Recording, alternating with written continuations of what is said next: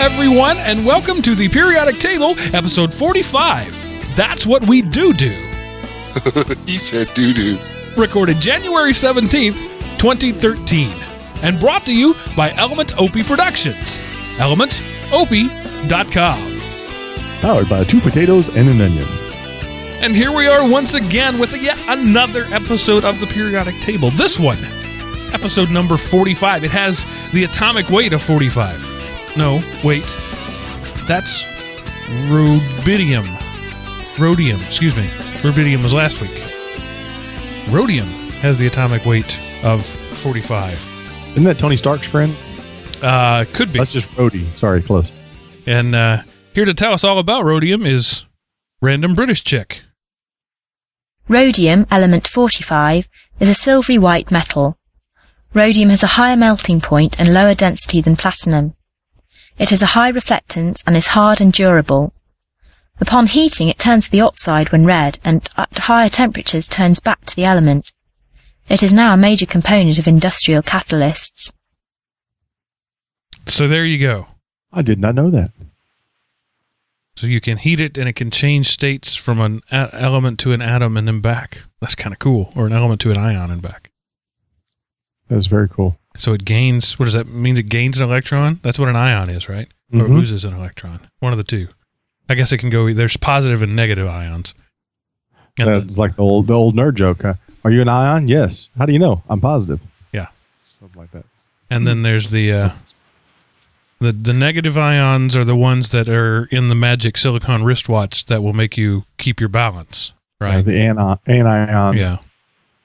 Because they absorb magically through the silicone covering the free radicals that are in your blood because of the processed meats that you ate that's in your colon that needs to be cleansed out of you. And don't stand near gluten. And that guy right there is Aaron Butler giving some of the best diet advice you could ever have. Hi Aaron, how you doing? I'm doing fantastic, Mark. And also joining us back this week is Mr. Seth Anderson. Hiya, Seth. Hey, Mark. Hello, everyone. I'm sure I'm breaking up about like normal. All right. Or Max Headroom, as we like to call him. at Yes. time. Max Header. He's Seth is coming to us over uh, two tin cans and a string strung across. Uh, it's something like the that the professor would have made out of uh, vines and coconuts on Yeah. Gilligan's Island. Coming at you in 2,400 Yeah, if you bauds. hear, if you do noise, it is me stirring the water in the coconuts that I chopped down earlier today. Powered by two potatoes and an onion. That's right. You got to every now and then he's got to swap out the potato to keep the uh, the uh, little router Current going. flowing. Yeah. So uh, that's a, a foreshadowing. Uh, Okay. I have launched just this week a new show that I, I think I may have mentioned on the show. I don't remember. It's called Sound and Fury. It's You have not Um, mentioned it on the show. I have not. Okay. Uh, it's it's not like anything we've ever done before. It's me. It's my. It's just my musings, my ramblings. Uh, it's there are no guests. There's not necessarily any uh, uh, primary tenant. It's just me. But the show that I've been working on that I'll probably be recording maybe this weekend, sometime next week. I'm not sure. Um, is all about batteries, which we were talking about the the uh, potatoes and, and the current and, and that, so I've been studying up on batteries and capacitors and and portable power. Um, Speaking of batteries, yes. do you know that if you leave your lights on all day in the parking garage, when you come out and you push your little key fob on your car, it just laughs at you. It, it doesn't turn the lights on or unlock the doors. It just goes wah wah. And uh, and then when you uh, when you get your friend Mark to bring his truck around to jump your truck your car off, as soon as you reconnect the battery and hit the go button, it the starts going. Wah, wah, wah. But luckily, uh, your friend Mark also happens to own a Honda, and um, so he uh, knew that you had to unlock, lock, and unlock the door with the key fob to stop the alarm. Thanks to Georgia mom having the same problem before. Yes. thanks to a Excuse me. thanks to a well-intentioned off-duty police officer who walked up to this frantic woman who'd been sitting in a parking lot for 20 minutes with her van horn honking and said, "Either that's the worst crook ever, or she needs some help." Right. So then I got in. I have the fancy dancy, you know, uh, nav system built in with the touch screen, and it pops up and wants a security pin. I was like, huh, I wonder what it is. Zero zero zero zero. Nope. One one one one. Nope. One two three four. Nope. Well, maybe it's a 2009. You know, that's the default pin by the year, and then you pro- you're supposed to change it like a, you know, like a default pin. You get 2009. Nope. Well, maybe I actually said it. I can't remember. I, I remember something about a pin, so I use my standard four-digit pin. Nope. Beep beep beep beep. Click, and away goes the pin pad, and a little red light that says anti-theft starts flashing. and uh, Because if you're going to steal the car, you might need the GPS. So Yeah. it's important to disable that. I guess that's just the so if you steal the if you disconnect the radio from the battery and then try to put it in somewhere else, you don't know the pin, it won't work. But so anyway, uh, so I googled it because that's what you do when you have a problem nowadays. And the Google and the Google said um, normally you can contact the manufacturer, i.e. Honda, give them your VIN the day you purchased the car, your name, your phone number, and they will give you that pin that I needed. Uh, of course, mine bought mine used, so I couldn't do that. But the funny part was is it said once you've locked yourself out of it, the only way to get it back is to disconnect the battery again, kill the battery. So I came home, I disconnected the battery, waited about five minutes, didn't work. Disconnected again, waited about 15 minutes, didn't reset it. It was still locked out. So this morning I got up, went outside, and guess what? While I was trying to do that, I'd managed to leave the interior light on, and my battery was dead again.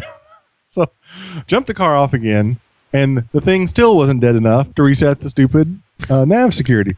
So drove to work, fairly disgruntled about it. Luckily, I had a uh, Tightwad Tech episode on my phone that I just listened to laying in my lap. And then uh, got back to the office, went to go to lunch, cranked up the car, and there's the pin pad asking me for the pin. And I had looked in the glove box on the sticker because they said sometimes they'll put them on a sticker in the glove box. And there it was, 1986. So if you want to steal my radio, you can now. Typed in 1986, and voila, just like that. Not only was it the year that that uh, that Axl Rose ruled the world, but it's also the pin number to reset my navigation. and uh, that's the end of the story. So now you have satellite navigation again, which leads us perfectly into our first story of the week. A woman in the segments. who overly trusted her satellite navigation. You ever seen uh, the the Disney Pixar movie Cars? Yes. It's one of my favorites. One of my kids' favorites. There's you know these two characters, Minnie and Van, and uh, um, the woman who owns the cozy cone. I've forgotten her name. No, The woman, the woman, Holly car. Treadwell. No, that's No, she's in the second it. What's her name? I've- Anyway, I can't believe I don't remember her name. yeah, the, the the rookie's girlfriend. Anyway, Yeah. she offers him a map, and he says, "That's why we bought the GPS. Never need a map again." Well, a Belgian woman believed her GPS blindly, and instead of taking it, uh, her clearly her GPS um, messed up. Uh, but a woman by the name of Sabine Moreau, 67 years old. So we can forgive her a little bit of uh, technology ignorance at being 67 years old. With Sally. Um, I'm sorry? Sally. Sally. Oh, yeah, that's right. Sally at the Cozy Cone. Yeah. So, uh, Sabine Moreau, Belgian woman, got in her car, punched up uh, an address roughly 38 miles away uh, from herself. Uh, actually, she was headed back home. Took a wrong turn, apparently a very bad wrong turn, and ended up, once again, I said she's in Belgium. Ended up in Zagreb, Croatia. Yes. That's Right. just right down the street, right, Mark? Yeah, roughly 900 miles away from where she actually intended to be. She had to fill up with gas several times and even pulled over to sleep because she got tired. But at no point did she ever imagine that the GPS might be steering her in the wrong direction. Took her two days. Yeah, Two I days. I read this story and I cannot believe it unless you know she has dementia or something. Yeah. Because how can you not know that 37 miles doesn't? I mean, golly, I used to could go 37 miles on a tank of gas. Yeah, she went across Belgium because she lived on the edge of Belgium. She went across Belgium, through Germany, through Austria, through Slovenia, and halfway into Croatia to get to Zagreb.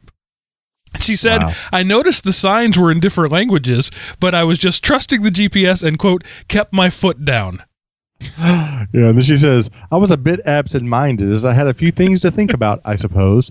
I think she was on a doobie run. That's what it was. And she's she's faking a fugue state. Those Belgian doobies, they're the Yep. best right there.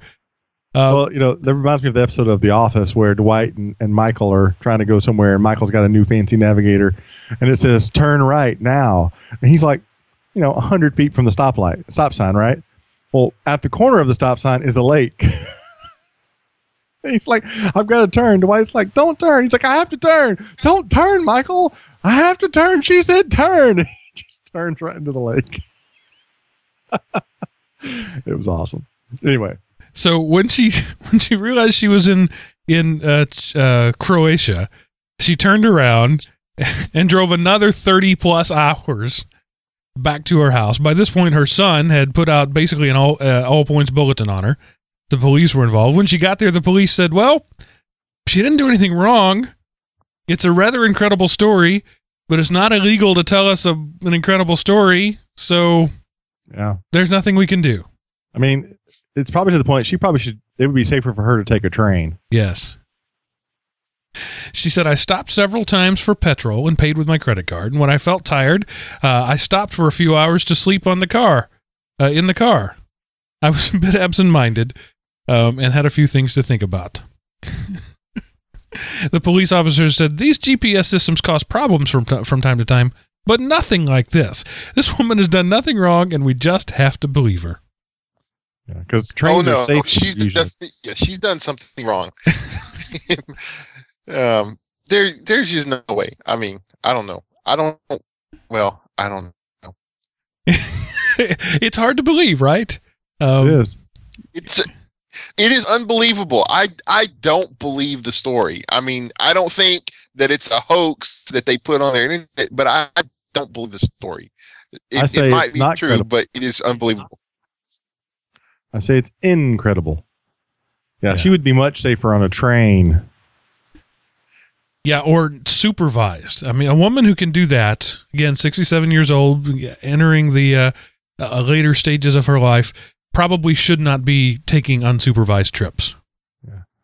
But a train would be safer, Mark. A, a train is usually a safe mode of travel.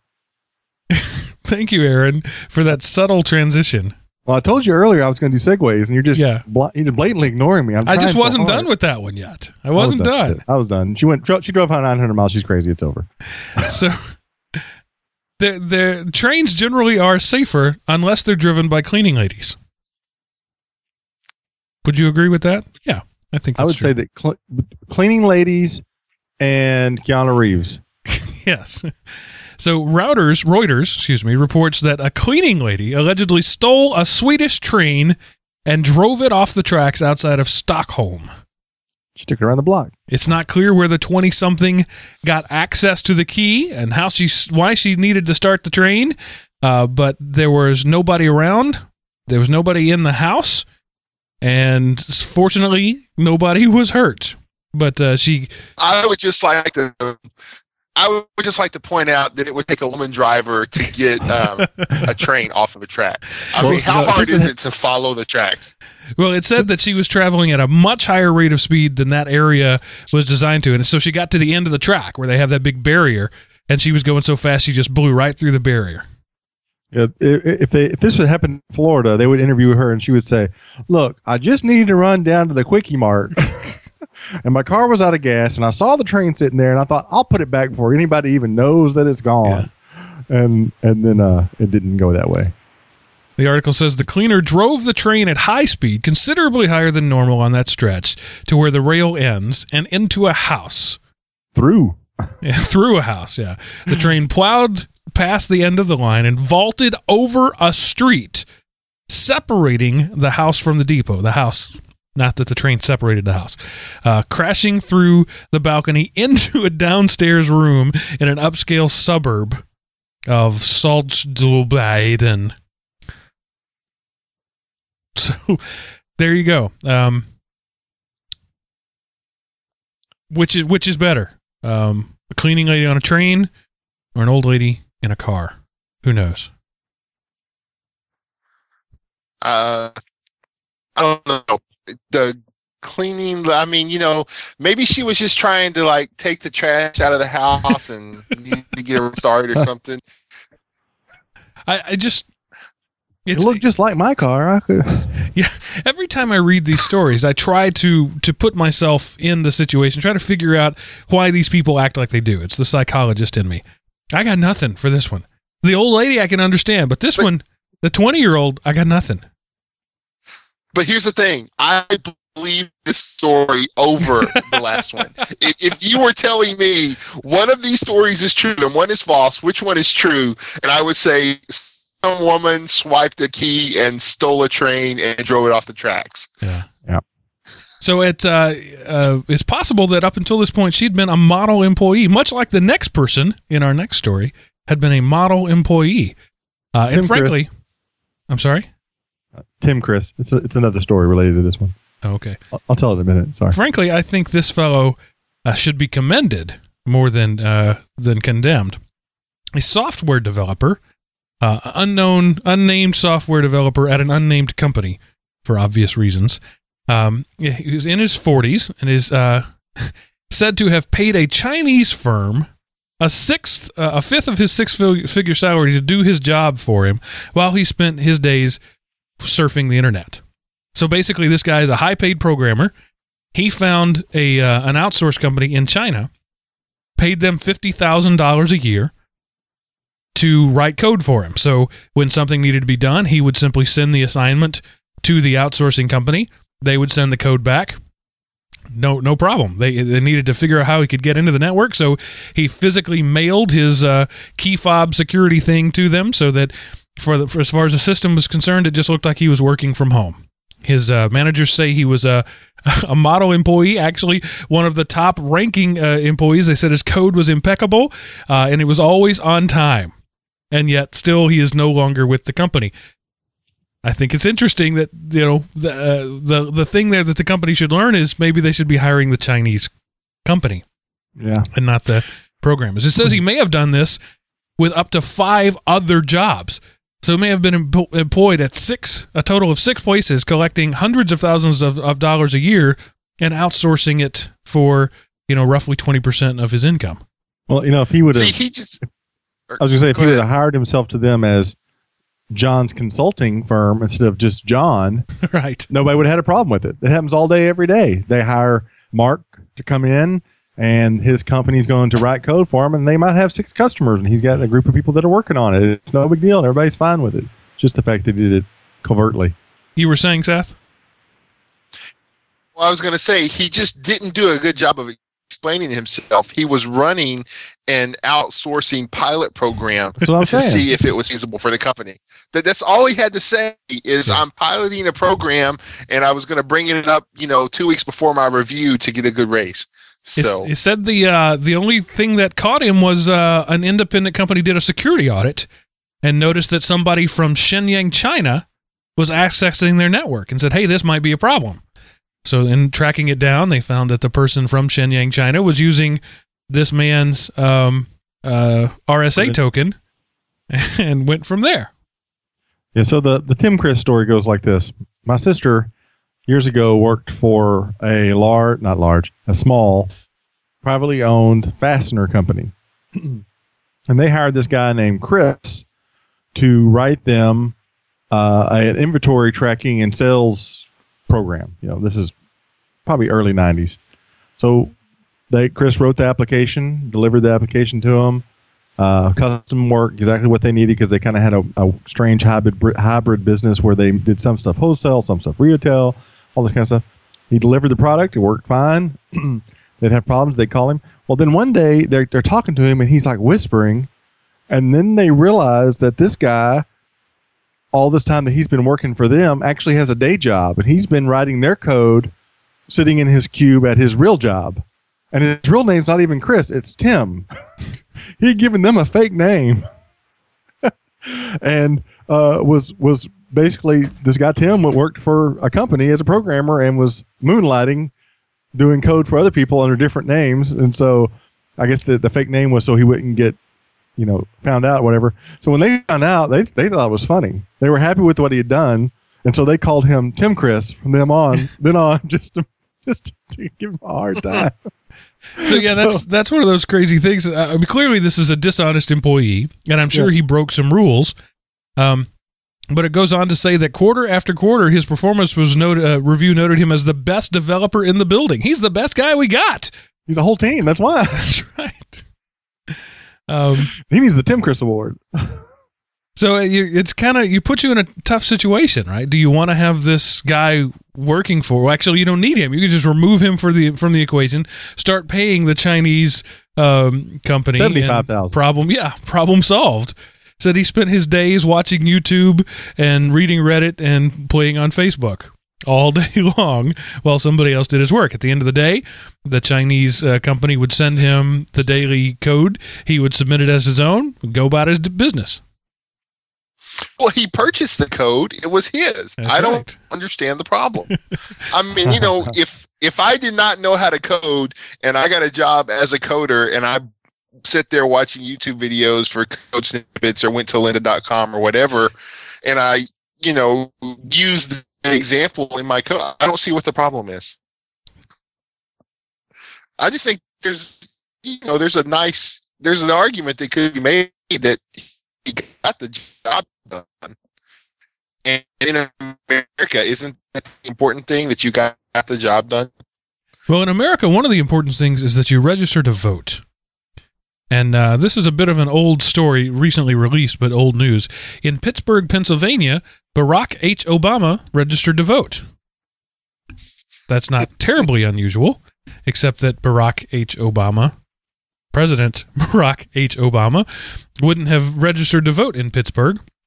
It's it's actual. It's in a college town uh, outside of Pittsburgh. Um, uh, actually filled out a card as Barack H. Obama and uh, put the president's birthday on it. Somebody entered it into the computer as Obana, O B A N A.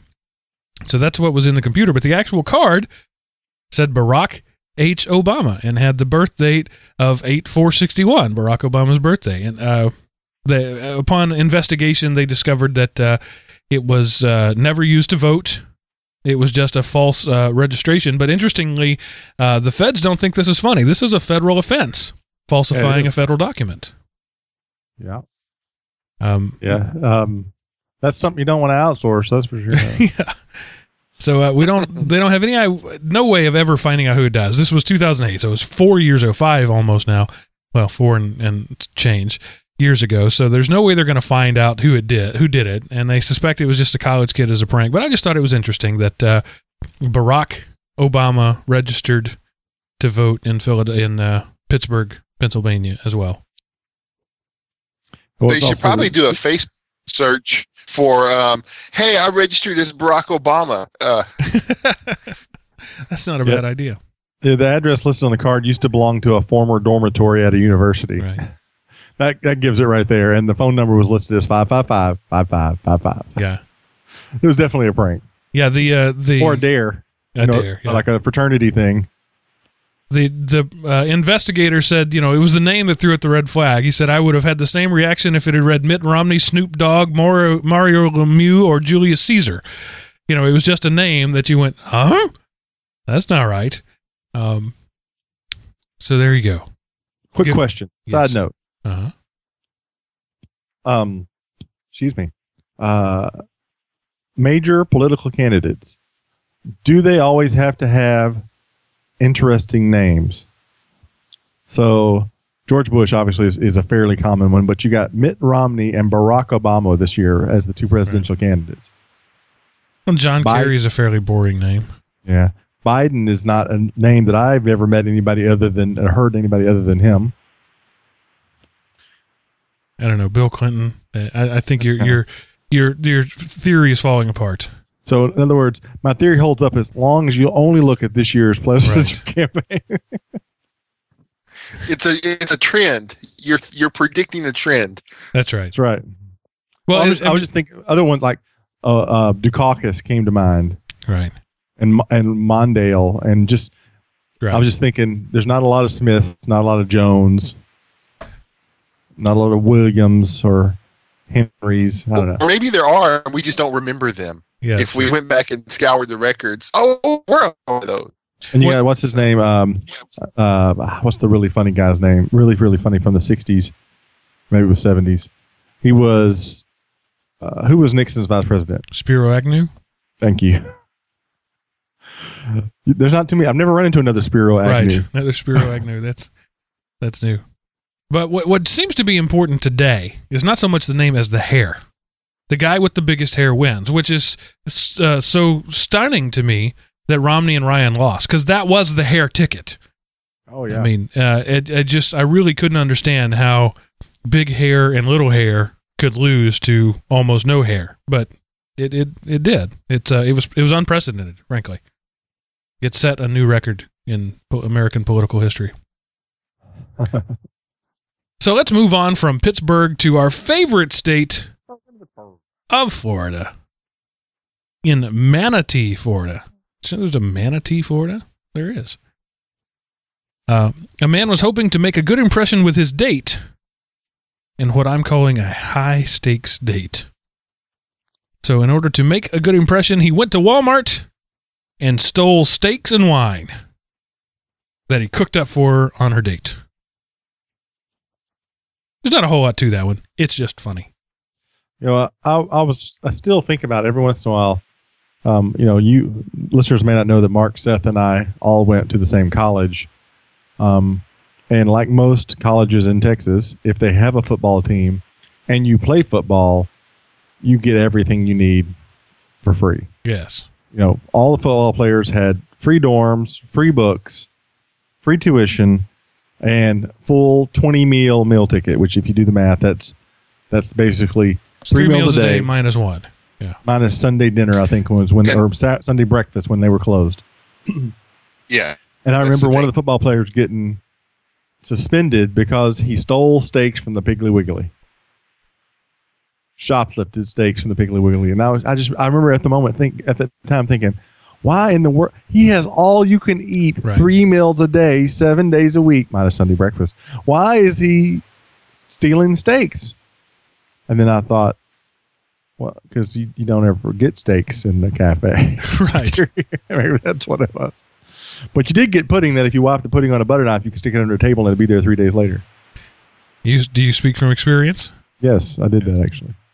So maybe he had a date, like James Flanagan, 48 year old from Florida. He is observed by a quote loss prevention officer. That made me chuckle a little bit. Uh, taking $79.30 worth of goods from the Walmart on Lockwood Ridge Road. Uh, without being questioned, Flanagan said he took the items in order to impress a lady.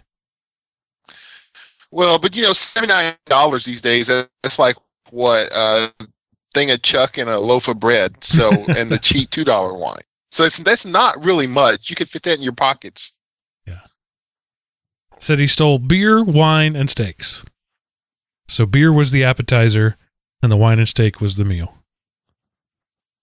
And Jim, Jim in the chat room says, "Have you ever eaten dorm food?" Yes, I have, Jim. Many, many meals of it, because it's cheap and it, I, it came with my scholarship. So, um, Aaron, you said you were going to feed me transitions, and you didn't. Well, you didn't take my last one, so I thought maybe you didn't want them. Maybe maybe you you thumbed your nose at my segways Uh, and other two wheeled modes of transportation. So you mentioned leaving a knife behind on a under a table for three days. How about leaving a surgical implement inside a patient? Yeah, some uh, what what the headline is calling blundering surgeons left. Uh, uh, all right, well you've all read it, so it's not going to work. Chat room, can you guess how many items left inside a patient? I mean, just just go with your biggest number. And right? then double it. throw it at me. Throw at me what, what you think a ridiculous number of items to be left inside a patient would be. And we'll vamp for a few seconds while they do that. Because you've heard about this, right? A sponge. Yeah, you, You might know. leave a sponge and maybe a clamp. Right, You know, that, that that'd be reasonable if you're going to be an idiot. right. And, you know, and Aaron, you and I both know working for uh, the medical profession, there are lots and lots and lots of procedures in place. You're supposed to count everything before you go in, count Yes. everything you when you come out, do all this. Yep. Apparently, in Germany, the rules are a little different. Uh, because Jer- Dirk Schroeder, 74 year old man, suffered, quote, appalling agony after an operation for cancer when 16 different objects were left in his body after prostate cancer surgery. Now let's consider the proximity of prostate cancer surgery. There's not a lot of room in that area to hide 16 different things. Wow. The family of the patient who died in Germany. Now, now this is bad reporting. DailyMail.co.uk. It's bad reporting. They make it sound like it was the surgery that killed him. He actually lived two more years, and cancer killed him. But uh, uh, he he died after uh, surgeons says. Let me read the sentence. Pa- patient of the fa- family of a patient who died in Germany after surgeons left 16 items inside his body during an operation are, are seeking 80,000 pounds, roughly $200,000 compensation for hospital authorities. So that sentence makes you think that that's what killed him. But then you read Right. on down farther and no. But uh, it was two years ago, uh, a home healthcare worker found some, uh, a roll of surgical tape like sticking out of his wound. Wow. And they went back in. He had to have two different surgeries over the past. And some of the items left in there uh, were a needle, a six inch roll of gauze, a six inch long compress, several swabs, and a fragment of a surgical mask. How? How? How does that happen? Mark, Mark, have you ever done construction? Construction? Yeah. Yes, you know, like build houses. Well, everybody knows that, like, when right before you put up the last piece of sheetrock, you usually take like what's in your pockets or the junk that you sweep up and you throw it behind the walls. That's So true. you think about this, they've already got it tidied up and they got the surgical waste and then there's no this probably didn't come from one surgery. They did something and left something in there and they thought, well, I guess you're supposed to leave something in this guy. So the second surgery left something else and in the third surgery they just like, well, all this is in there. Let's see if we can outdo them. So Because we all know that obviously the surgeons are storage competitive people. they are. So the, the surgery. Hey, I heard about a guy. I I heard about a guy who left a dozen things in this one guy. A dozen? Come on, guys, we can beat that. We've only got fourteen. Anybody got anything else? Here's a roll of tape. Yes, victory! Hey, I'm running out of stuff. How about Frank? Give me your surgical mask. We'll shove that one in there. Uh, this is a terrible thing to be making jokes about, but since Yes. we're already making jokes about it, I, I thought it was more like, you know, we're probably gonna have to come back in here anyway. Let's leave a couple. We can leave this clamp and a couple of sponges, We'll so it'll be there for us Yeah. when we come back. Yeah. What what the most appalling line of the the entire article to me is quote the hospital which has not been named claimed the items entered the body post operative. So they're saying that this 70 year old man went home after surgery and started stuffing things into his own incisions. Medical supply. Where'd he get them? He just grabbed a scalpel on his way out of the hospital. That, that's that's the most boneheaded line of the whole article. That's just crazy. Of course, they did wait till after the patient died. Three years. This happened in 2009. So it's been four years since it's happened, and now they're suing. That makes me wonder what's up. You know, if maybe. Well, you know, there was probably remediation or, or something they tried before then. Um, and then whenever they're like, he died, we're not going to pursue the mediation anymore. Oh, yeah, we'll sue.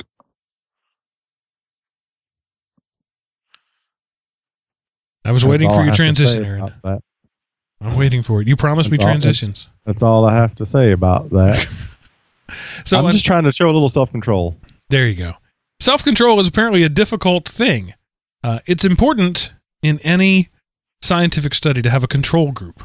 Whatever you're going to study, you need to have you know the people who are taking the medicine and the people who aren't taking the medicine. People who aren't taking medicine are considered the control group, the normal behavior. Well, a uh, study in uh, Canada was going to study the effects of porn on young men but they had to scrap it because they could not find any young men who had not seen porn in Canada. They couldn't find a self control group. They should have consulted the mullets. I was just thinking, are there no you know Mormons in in uh, in Canada? They tend to be squeaky clean type peoples. Uh, says a study uh, a study into how porn affects men was dropped when experts failed to find any, not a significant number, not enough, any young men who had not wa- watched it. Researchers in Canada wanted to compare the behavior of men who consumed porn with those who had never looked at it at all. The Montreal University professor Simon Louis Lajeunesse said, uh, We started our research by seeking men in their 20s who had never consumed pornography, but we couldn't find any at all. However, the research did find that on average, heterosexual men first glimpse porn at the age of 10 years. Single men look at porn on an average of 40 minutes three times a week, while those with a partner 20 minutes twice a week. I'm surprised. Well, I guess the 10 years old thing. I don't know. I, I'm always I'm surprised really- that if there wasn't. I guess that's the average. Yeah, and I think that's probably uh, a wide dis- d- uh, net of porn. So that's like you saw your dad's Playboy. That counts as porn. yeah. Most times, Yeah, Playboy you know, counts. as- because this study, this study doesn't say you know people who are hardcore porn addicts, but, but once you've looked at porn, you can't unlook at porn. Right. So you know, I think I was probably about, I was probably about that age, or actually no, I was younger the first time I saw it, but that didn't mean that you know I was going out and buying it every Right. week or whatever. Right. So but that's uh, the thing. They were looking for a, com- a totally a control group, somebody who had never looked at porn, and and they couldn't find it. Now I'm sure they just didn't look hard enough. Surely they're out there. so, now, Well, let's think about I- this, guys. You know, say- we're we're all in the 40 degree uh, 40 degree 40 uh, year old age range um it's a very different world we, the, Oh, yeah. the way we were introduced to porn was our dads or our brothers or our cousins playboy collection but now i mean it's literally a click away whether you're looking for it or not so Mhm. Yeah I'm, I'm i could now that i think about that um it's kind of amazing that a kid would make it to 10 years old without stumbling into something I think that as well. Yep. Because Unfortunately, you know, I remember back in the day being, uh, you know, early teen, preteen, and if you know one of the guys got a hold of a Playboy somewhere, it was like, how did he manage to get a hold of that? right You know, It was a prize. It was a, a Yeah. possession to be treasured. Yeah, it's got real boobs in it. It's not National Geographic or something like that, or you know, a, a, a book in the library about physical, um, you know, physiology. It's got real women yeah. I don't and remember articles too. in articles. Yes, on how to set up a quadraphonic stereo system. I don't remember exactly how old I was, but my first the experience that I can remember was uh, my brother and one of his friends. They were three years older than me. We were in the back of a convenience store somewhere where they had the you know had the the biker magazines, you know, uh, um, bikes and and jugs, you know that kind of thing. And uh, and they hey look at this and that so that would be my first experience. But now I mean it's a very different world. Yeah. Jim Beeson yeah. in the chat room says maybe folks that live in Seth's area might have trouble looking at porn. That's right. There's no real internet access there, so it would be difficult for them. Right. Well, I mean, there is so I'm sure there's, you know, it wouldn't be too hard. It would just take a little work for an enterprising young student to do Right. that. It's all in slow motion. It says. Seth's internet travels underwater. Um, so uh, okay, I'm going to preface this by saying this next story is not funny. It is not uh, bizarre. Um, and if you're Then easily why are we talking about it? if you're easily offended, well, if you're easily offended, you wouldn't get this far. But if if if you don't like discussing um, socio-political hot buttons, just turn it off now, and we'll see you next week. Uh, but uh, this was a, an article that Jim sent to me um, about uh, a, a man, uh, a uh, restaurant owner, and I'm trying to look at where it was. I don't think it says in the It article. does. It was in New Bern, There North. Carolina. New Bern, North. There we go. Yeah, New Bern, two words, North Carolina. A, a married uh, female couple. Apparently, that's legal in North Carolina. Some states it is, some states it isn't. Um, enjoyed a meal at the Stingray Cafe in New Bern, North Carolina. After they settled the bill and were preparing to leave, the owner, Ed McGovern, handed the couple a handwritten letter and I'm going to dis- totally disagree with the statement that the uh, the writer of the article says here, uh, that basically says God hates gays. That's not at all what the article, what the letter says, but that's the take of it. So they posted uh, a picture of it and a transcription of it. The text of the letter said this God said in the last days that man and women would be the lover of self more than the lover of God, that man and woman would have unnatural affection for one another, misspelled, by the way, uh, affection. Then the coming of the Son of the Man, who is, uh, then the coming of the Son of Man, who is Jesus. So please look at your life. See how it hurts everyone around you. Ask the Lord to open your eyes before it's too late. Uh, the love of Christ, my daughter. Uh, uh, love Oh, of Christ. it. The love of Christ. P.S. My daughter P.S.. was also gay. It destroyed her life and my grandson. And Mark actually was very nice to the person because he read it in better English than it was Yeah, written. yeah, he did. Oh, and Jim says he didn't send that one. Okay, I thought I thought you did. Maybe I found it of my own. I don't remember. But uh, what what I found interesting about this is uh, this was taken up. Well, uh, I'll keep reading. Um, the the McPhails McPhails uh, the couple is the McPhails. They're speaking out about the incident because quote if we're experiencing it, then other people are too, and that's not fair," said Ariel McPhail. Uh, when McGovern was reached for comment, he confirmed that he had given the women the letter and that he's previously given another lesbian couple a letter because, um, and again, this is the, the letter quote, because he is apparently on full time lesbian watch. Uh, McGovern claims that he saw the McPhails kissing in front of his restaurant prior to coming in, though the couple says they were only holding hands. Uh, and that begs the observation that McGovern was offended enough to write the letter, but not offended enough to refuse the couple's money. Now, those are some principles. So that's that's the article, the quote there. I totally take issue with that last sentence altogether. This was not a letter of offense the way I read it. This was a letter of warning.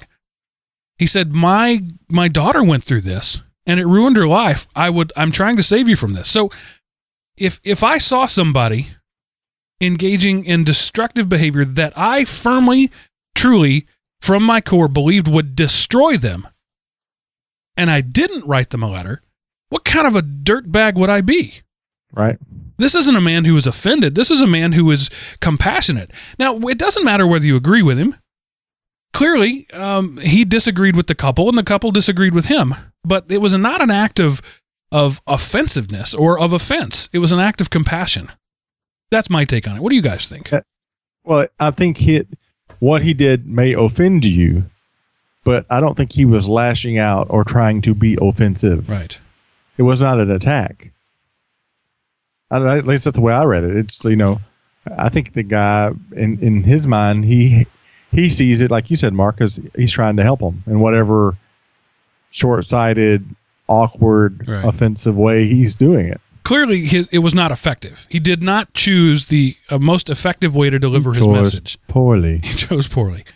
Uh, it reminds me of, and if I can find it, uh, it won't be hard to find, but if I remember to find it, I'll uh, track down the link and put it in the show notes. Um, there was an art, uh, a YouTube video that Teller of Penn and Teller, the music, and the magician uh, act, put on Yes. uh, on YouTube. He is a, an av- avowed atheist, a very um, vocal atheist, and he tells a story about a man who came to their show like three nights in a row. And at the end of the third night walked up to him and was very gracious and very um you know you, i love your act. I, I you're great. You're, you're wonderful people. And he handed him a card and didn't say anything else. And the card said you know basically the the the plan of salvation you you need to be saved. Jesus is going to save you. Things like that. I don't know exactly what it was. Um it, he wasn't very clear on that and i don't it was a long time ago that i read it. And so but uh teller's no, excuse me, Penn's um, um, response to this was that is the most honorable thing he's ever seen a Christian do. Because he stood up for his beliefs. And he makes the point if you believe I'm going to hell, how much do you have to hate me to not say something about it? And so that's an interesting uh, take on it. And that's the, the way, you know, Mr. Uh, Ed McGovern didn't hate these people. He loved them. He had compassion for them. He cared for them and wanted to save them, save them from that which he thought would destroy their lives. I'm not applauding the guy. I just don't think we ought to be berating him either. Right. What do you think, Seth? Well, I um, I agree with you that what the guy wrote on the letter and the offense the author of the story took from it are two totally different things. And it's not like the guy went out looking for people to give this to. It was his restaurant and he chose to give the letter. It doesn't sound like he, you know, made them sit through a three minute gospel presentation. And if, if they were offended, well, don't ever come back Right. and tell people I was offended. Don't go there. But it's his business. He can do what he wants. Uh, at least he used to be able to in this country. And, um, so you know, I don't know. I don't know exactly what happened because I can't read through the article, the author's bias well enough to know Right. for sure. But you know, I just think it's like, hey, let's bash Christians, and here's a great way to do it, and let's you know make Christians look petty, mean, spiteful, and vindictive, and make people who believe differently come out the honorable saints in it. And um, you know, so I could have done without the the viciousness that the article was written in. Uh, that's what I think. And wh- what's what's absent from the article is any mention of substandard service or that they were made uncomfortable uh, prior to that moment. Yeah, it's saying that reads to me like they came in, they were served, they were treated with respect, uh, due a customer, and as they left, they were handed this letter, and and nothing more. And of course, the comments, as as internet comments do, uh, focus on the fact that he's doesn't write very well and and he's illiterate and he's an idiot. Um, one of them says maybe uh, he should ask the Lord to teach him about spelling, grammar, and punctuation. Then he'd look slightly less like an idiot. Um, but clearly, this is a this is a, a website uh, um, about I don't know. what- I'm, I'm not going to say it's about gays, but it's obviously uh, pro gay and uh, the so the audience is so they're going to f- find this offensive, and I get that. I, I I'm fine with all of that. Uh, but I just I just want to it, it it struck me as the kind of thing that we see often is the well-intentioned respectful guy who disagrees with you is an arrogant dirtbag. You know, but the arrogant dirtbag who agrees with you is a nice guy. We'll make excuses for the people who agree with us and we ridicule those who don't. And and it seems to me that uh, Ed McGovern was was really being as gracious as he knew how to be. Yeah. Uh, just for fun, I took the two ladies' names, Googled it, um, found a link to a, you know, it's, uh, I'm sure it's um, never heard of the website. It's I'm not going to promote it. You can Google it yourself if you're interested in digging into the, the depths of the internet. But it's apparently a, le- a lesbian, gay, bi, transgender, you know, site about injustices being given to to those people of that of uh, of that um, classification. And they, I say classification because they've classified themselves that you know lesbian, gay, bi- bisexual, transgender. And so there's an article about this article, which is why it, I found it. And um, the the part that's kind of interesting is it goes a little bit. It's a little bit more in depth story. It says he's delivered several. He admits he's delivered several letters about that. It was actually on the ABC affiliate channel from the area, so made made the local big news. Um, but the I don't I didn't verify this, but it says it's the Stingray Cafe is what it is. The Stingray Cafe's rating on Yelp plummeted from four stars to one in 24 hours, as the sky, as the reviews skyrocket from a handful to 240 and counting. And So- you know, none of those people actually went to the restaurant. Right. They, they just read this article. And it says uh, it ends with since McGovern, that's the guy's name, is fan of giving uh, unsolicited advice. Let's see if he wants mine. People in public accommodation business should keep their bigotries to themselves. But I look at it like he didn't do it in the but people in the news business, yeah, but people in the news business should express their bigotries to everyone, whether they want to hear them or not. Here's a, a a comment on one of the art on the an MSN article about it says he did serve them, so under equal protection laws, I don't think they were being discriminated against in the official sense. Doesn't stop him from being a jerk though. Right well, yeah, they said they, and that's the thing too. They they slam him for taking their money, Right. But if he had refused their service, then it would have been even worse. Right. Then they, he got slammed for that. So his only option, his only option was to keep his mouth shut about his own beliefs. So they can have their beliefs and display themselves however and do whatever they want to do and and all that's sacred but somebody else expressing their beliefs in, in disagreement is always going to be uh, slammed I don't know what the other word is for it. You know, I, I every day I wear a, a small silver cross around my neck. Uh, and yeah, I've seen it. Yeah, and there's uh, only been, you know, I've been wearing that for almost 20 years now. Uh, and there's only been a couple of times, but there have been times when people have commented negatively on the cross. They, you know, are um, antagonistic toward Christianity and believe that because I wear that cross, I am an antagonistic individual. Um, and so my my point there is is that it exists on both sides. You know, people Right. see a symbol or an act and make an assumption and act based on it. And wh- whether it's it's uh, right or not, it is something that happens. Uh, but the and so we have to look at the way it happens. He didn't spit vile and venom at them. He didn't yell at them. He didn't chase them out. He didn't refuse to serve serve them. He simply handed them a letter. That the end of the letter, I think, wraps it up very uh, succinctly. It says, "I watched my daughter go through this. It was negative. I don't want you to go through the same thing." It was a very compassionate act, the way I read it. And according to, to Penn, if he didn't tell him, he would hate him. That's right. How much do you have to hate somebody to let them go to hell? Uh, so you know, if you're a if you're a a, a Christian or a, a Muslim or a, a Buddhist, if you believe that your way is the only way, and you're not telling people, you're a hate monger, according to Right. you know Jillette. Well, I, I found the YouTube video. I'm pretty sure, Mark, of the, the one you're talking about. I put the link in the sh- in the chat room already. Okay. And I also put a chat room, uh, uh, a link in the chat room of two cats fighting. That was caught on a dash cam, and they play like some old west music behind it, like they're in a standoff. It's very funny.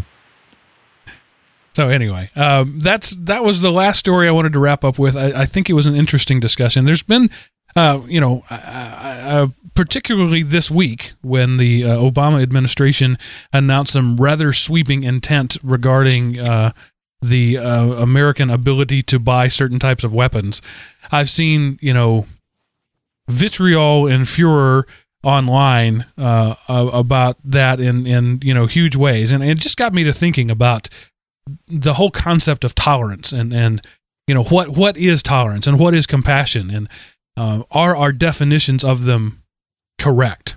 You know and and the the way I read this encounter is that he displayed an act of tremendous compassion but you know the the the people who were offended by it read it as an act of idiocy and rudeness and you know just general douchebaggery uh, Yeah. So you know, it just it it just depends on how you look at it. But I think it's it's important to try at least to understand the true nature of the situation, rather than going quickly and immediately to your own uh, biases. Yeah, and that's why I don't Definitely. mind. I don't get mad if uh, um, um, Mormon knocks on my door or Jehovah's Witness knocks on my door. Or we used to have we had this sweet little older couple from the Church of Christ down the street that tried to get Shirley and I to go with them to church for a year. The whole time we lived in the house, they would just come by and and uh, and Cheryl's like, no, we, we we do go to church and we we found a church and we're happy with it. Well, just in case, want you to know we're down the street and you know here's a Bible study. You can do this. Right. come back by and pick her Bible study up that she would do, and uh, it was it was hilarious. Not hilarious bad, but hilarious like their uh, their their love and compassion and well that they were not offensive. They were sweet, and if we had said don't come back, they wouldn't have come back. Right. Yeah, Jim in the chat room says they're probably oversensitive. Jim, I think the entire culture is oversensitive. The world. Yeah, and we're um it's interesting that in the name of tolerance we've become intolerant. Um Seth, you started to say something earlier? Uh, I don't know. Okay. So uh, that was a while back. I think you covered it, and I just said okay. Yeah. All right, so that's that's all I got this week. Um, something to think about. I hope. My wife says the the new firewall I put in is frustrating her. Okay, honey, I will try to deal with it. But Can I finish the show first? Is that okay? My six year old son um, wants me to spell I cup. Over, you know, he said, Dad, spell I cup. I Don't even like- know what that word is, son. I was like, I, I knew what he wanted me to say. He wanted me to say I C U P. Oh, gotcha. So, of course, I went through the whole E Y E C U P. No, Dad, like the iPhone, I cup, spell it. I K U P. Yeah, got it. he was he was upset the other day about something. He got mad about something, and I don't remember what it was. And he said, well, "Dad, what you do do is," and I said, "You said doo doo," and that was the end of it. That was the end of the whole. He couldn't be mad at that point. Right. He spent the next ten minutes laughing in the back of the car because he had said doo doo. I do I do that in every business meeting or, or anything we do. Somebody says what we do do. I, I can't help it. I turn Oh, all doo-doo. Beavis and Butthead. He said uh-huh. doo doo. It's If only, okay. we'd, if only we could make world peace that easily. and Gorbachev says, if you move those missiles across that border, what we're going to do do is, and Bush say, ah, you said doo doo, and they hug, and that's the end of it. That'd have been awesome. Can we all just get along? Yes, my wife says uh, in the chat room, Georgia mom, that uh, a junior high boy comes out every time. He's there, always just behind the surface, waiting for the opportunity. Um, I, I As a still, 40 go ahead. as a 43 year old man now, I, I realize that all adults are just pretending to Right. not be kids. There's a thin veneer of maturity, and behind that is the kid. You know, I say things to my kids all the time, like you know, a cookie falls on the floor. Well, it's been on the floor, throw it away. When inside, I'm thinking, I'd eat that cookie. I'd pick it up right now and eat it. Wouldn't bother me at all. But I oh, have Oh, yeah. to tell them that they can't. Anyway. That's Great that's show. the the way to, to end the show, right? So we were serious, and then we talked about doo doo. So that's the way to end That's the show. what we do do here. That's what we do do. That's the title of the show. That's what we do do. Uh, so good night, everybody. We'll see you next. Oh wait, before we do that, Aaron, have you got a plug you'd like to make in any way? I would like to plug um, the American Cancer Society. If you would like to donate to the American Cancer Society, we've got a discount right now, 50% off. It was going for $100 a mile. Now it's $50 a mile. What are you talking about, Aaron? You might ask. And I'm going to tell you right now. I'm talking about the fact that I'm training to run a marathon, 26.2 miles, and I'm asking people to sponsor me on that marathon. Originally at $100 a mile, but now we're down to $50 a mile because I, I've been told by several people that $100 was just a little bit too much of a big buy in. So I'm trying to make it more accessible. $50 a mile, $25 a half mile. You'll get a cool t shirt. The money goes all 100% to the American Cancer Society. Uh, and it would it would make me feel warm in my heart and um, make my feet move a little faster if I had people sponsor me on each mile. I will run your mile the hardest, I promise, if you donate that $50. And the way you can do that is go to one meal, oneworkout.com. Over on the right side, there's a thing that says sponsor me and has a little link and a little thing about it. Um, I actually, I think the, the web page itself still says $100, but ignore that. Ignore that $100 there. You just go ahead and donate 50 and we'll just call it square. The fact is, donate anything. Absolutely. I don't care how much you donate. I, anything is anything is great. All right. And the article Cancer, does say that. cancer is a is a, a scourge upon our society, and it needs to be eradicated. And uh, the American Cancer Society, Society is doing good work to that. Seth, you got anything to say before we say goodnight? Um, no, not really. Nothing that wouldn't be broken up by the time lag distortion field. All right. And so I will simply say if you're watching this on the YouTubes and you've never heard of us before, go to elementopie.com. That's Opie as in Opie Taylor, O P I E, or I should now say Opie as in um, uh, Sons of Anarchy, because more people know that now than know Probably, yeah. Opie Taylor. So um, go there, check out the other shows that we do. Um, and if you're so inclined, you know, you want to throw me a couple of bucks, there's a tip jar there. That'd be awesome too. If you're doing any shopping online at uh, Amazon, I uh, would appreciate it if you go to elementopie.com slash Amazon. You don't pay any more. I get a, a small commission from Amazon. So that's all the commercials I'm going to do. Thanks for listening, everybody, and we will see you next week. That ends this episode of The Periodic Table.